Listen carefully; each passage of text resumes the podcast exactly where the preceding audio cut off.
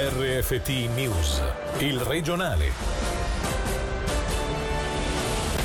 Buonasera dalla redazione di Radio Ticino. Da domani il costo dei tamponi per il Covid-19 sarà rimborsato dalla Confederazione. Lo ha annunciato il Consiglio federale. Il 25 giugno inoltre l'app Swiss Covid sarà disponibile per la popolazione. Per i dettagli sentiamo Davide Maggiori. Da domani ad assumersi gli oneri dei test per il Covid-19 sarà la Confederazione, una soluzione che sgraverà in un colpo il singolo individuo, le assicurazioni malattia e i cantoni che fino a oggi erano chiamati alla cassa. L'obiettivo è quindi di evitare che si rinunci al tampone per non dover rimetterci di tasca propria. Ricordiamo che finora infatti se le spese erano a carico dell'assicurazione malattia, chi si sottoponeva al test doveva pagare la franchigia e la partecipazione ai costi. Questo a meno che i costi non ricadessero sui cantoni in quel caso il diretto interessato non doveva sborsare nulla. La Confederazione rimborserà sia i tamponi sia i test sierologici. Nel primo caso saranno versati 169 franchi, nel secondo 113. Sempre da domani in tutto il paese sarà scaricabile la nuova app di Swiss Covid volta al tracciamento del virus. Se un utente dell'app si è trovato a contatto con una o più persone infette, una notifica sul suo cellulare lo informerà che durante questo lasso di tempo potrebbe essere stato contagiato. Questo a patto che anche le altre persone l'abbiano scaricata. Il governo raccomanda di farne uso in modo da integrare il tracciamento classico dei contatti e porre in quarantena chi si è avvicinato a persone poi risultate positive al Covid-19.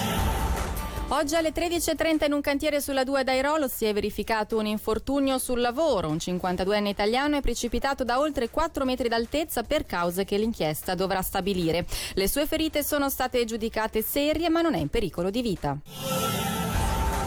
Aveva bisogno di soldi per la cocaina. Processo uno svizzero accusato di aver accoltellato e derubato un uomo nel 2018. Si tratta della stessa persona che rubò materiale del valore di quasi 10.000 franchi dalle casette in Piazza del Sole durante il periodo natalizio. I dettagli ce li dice Michele Sedini. Non ho mai preso in considerazione l'idea di ucciderlo, ha detto l'uomo, il quale ha inflitto due ferite alla vittima minacciando di tagliargli la gola. La lama del coltello era rivolta al contrario, ha aggiunto a sua discolpa dicendo di avere la situazione sotto controllo al momento dei fatti e di essere in grado di usare le armi grazie alla sua esperienza militare. L'aggressione è avvenuta la notte del 16 dicembre 2018, dopo che l'uomo aveva consumato alcol e droga.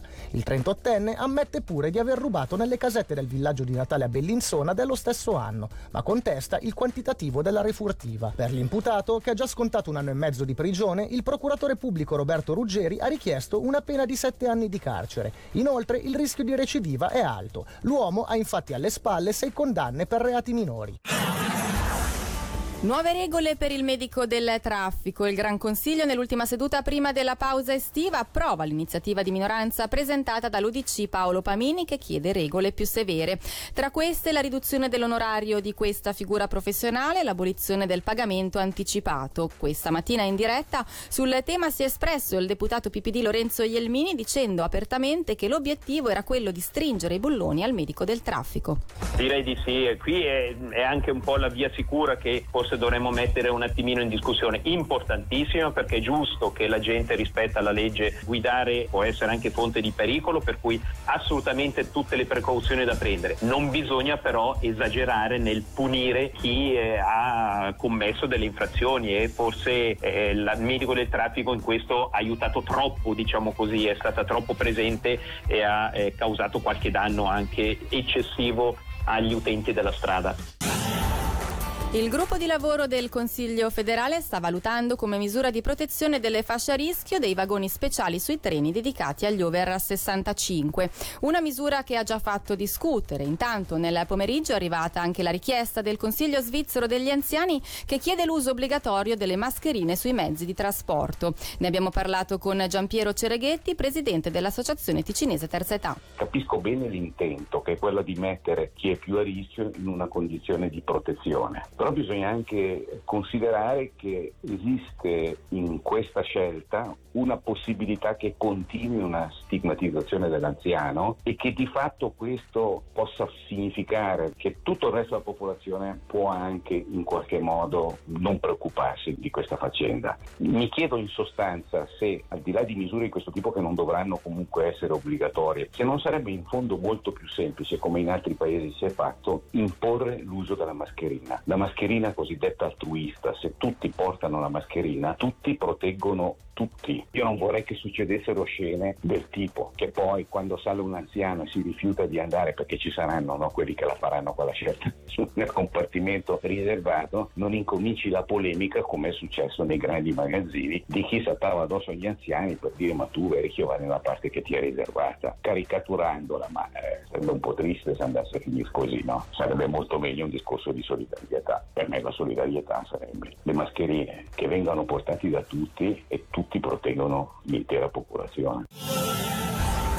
Da una pandemia possono nascere anche delle opportunità. È la sintesi della conferenza stampa di, Cos- di Castellinaria, la cui 33esima edizione si terrà dal 14 al 28 novembre esclusivamente online. Altra particolarità, la sinergia con altri festival svizzeri. Abbiamo chiesto al direttore artistico Giancarlo Zappoli, che ritroveremo tra poco durante il radiogrammi, come hanno reagito i giovani a questa novità. Partelo da casa tua, col caldo, magari chiuso in casa per diverse ore perché devi vedere i film, devi fare le riunioni, è una storia diversa. Di tutti quelli che avevano aderito, praticamente nessuno si è ritirato e se ne sono aggiunti alcuni perché siamo arrivati al numero massimo di capienza. Questo ci dice che se questo tipo di richiesta, fatta con difficoltà, perché io tutte le volte ricordavo che sarà agosto, che farà caldo, che sarete in casa, se c'è la risposta positiva lì, gli altri che saranno a scuola dovrebbero essere sufficientemente contenti. È un'esperienza che andiamo a fare, le giurie le conserviamo tutte e due, sia quella dei ragazzi di quarta media sia quella dei ragazzi più grandi. Penso che l'incontrarsi sia sempre comunque fondamentale, anche per comunicarsi delle cose. È vero, mancherà l'odore di popcorn,